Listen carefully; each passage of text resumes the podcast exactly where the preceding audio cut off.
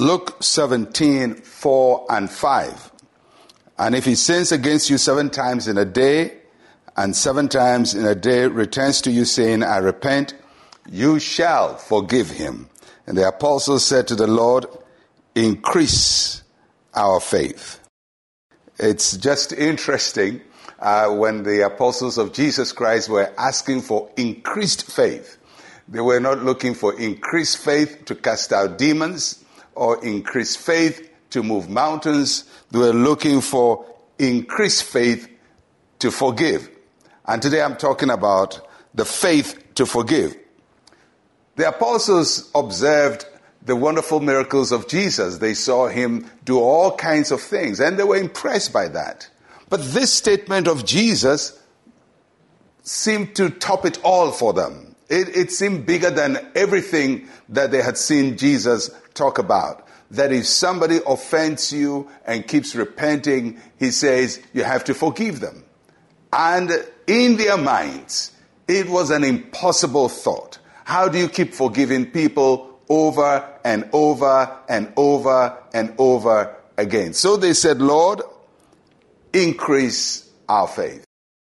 Now, when Jesus told his disciples to forgive, who was going to be the beneficiary? Was it the person who has offended them or the disciples who are doing the forgiving? In essence, forgiveness benefits the one who forgives far more than the person who has offended.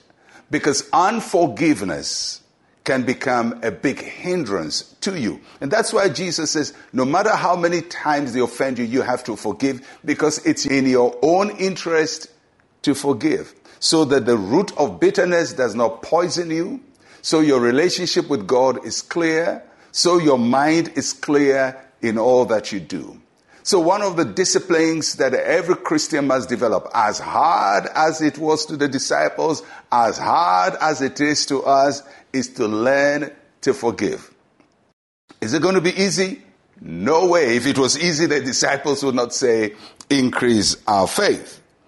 But it is necessary for your own good to forgive, for your own good to step out from bitterness and from anger and from frustration and from hatred, and always preoccupied with doing harm to somebody. If you do that, all your energies in life, all your skills, all your abilities, your creativity will go into punishing people instead of making a better life for yourself. And that is why forgiveness gives you peace of mind. It gives me peace of mind. It's hard. We ask for increased faith, but it's possible, and we must do it. So, have you been hurt? Is there somebody in your life who is constantly bugging your life, harassing you, always stepping on your toes, always doing something that throws you off? And do they ask for forgiveness? If they do, forgive them.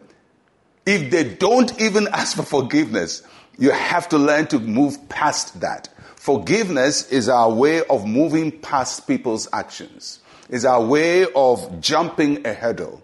It's our way of focusing on the bigger pictures of our life. So if somebody's hurting you, somebody's bugging you all the time, somebody always creates turmoil inside you, you have to get over it. And the way to get over it is forgiveness.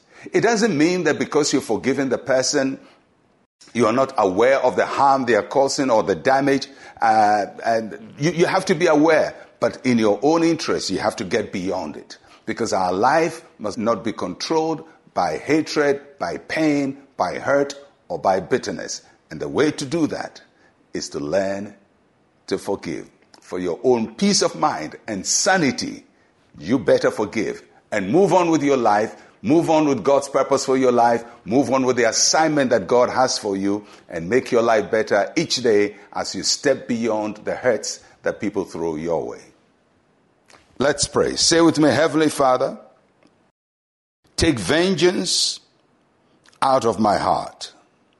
Give me the strength to forgive those who offend me. In Jesus' name, amen and amen. It's a tough one, but we have to do it.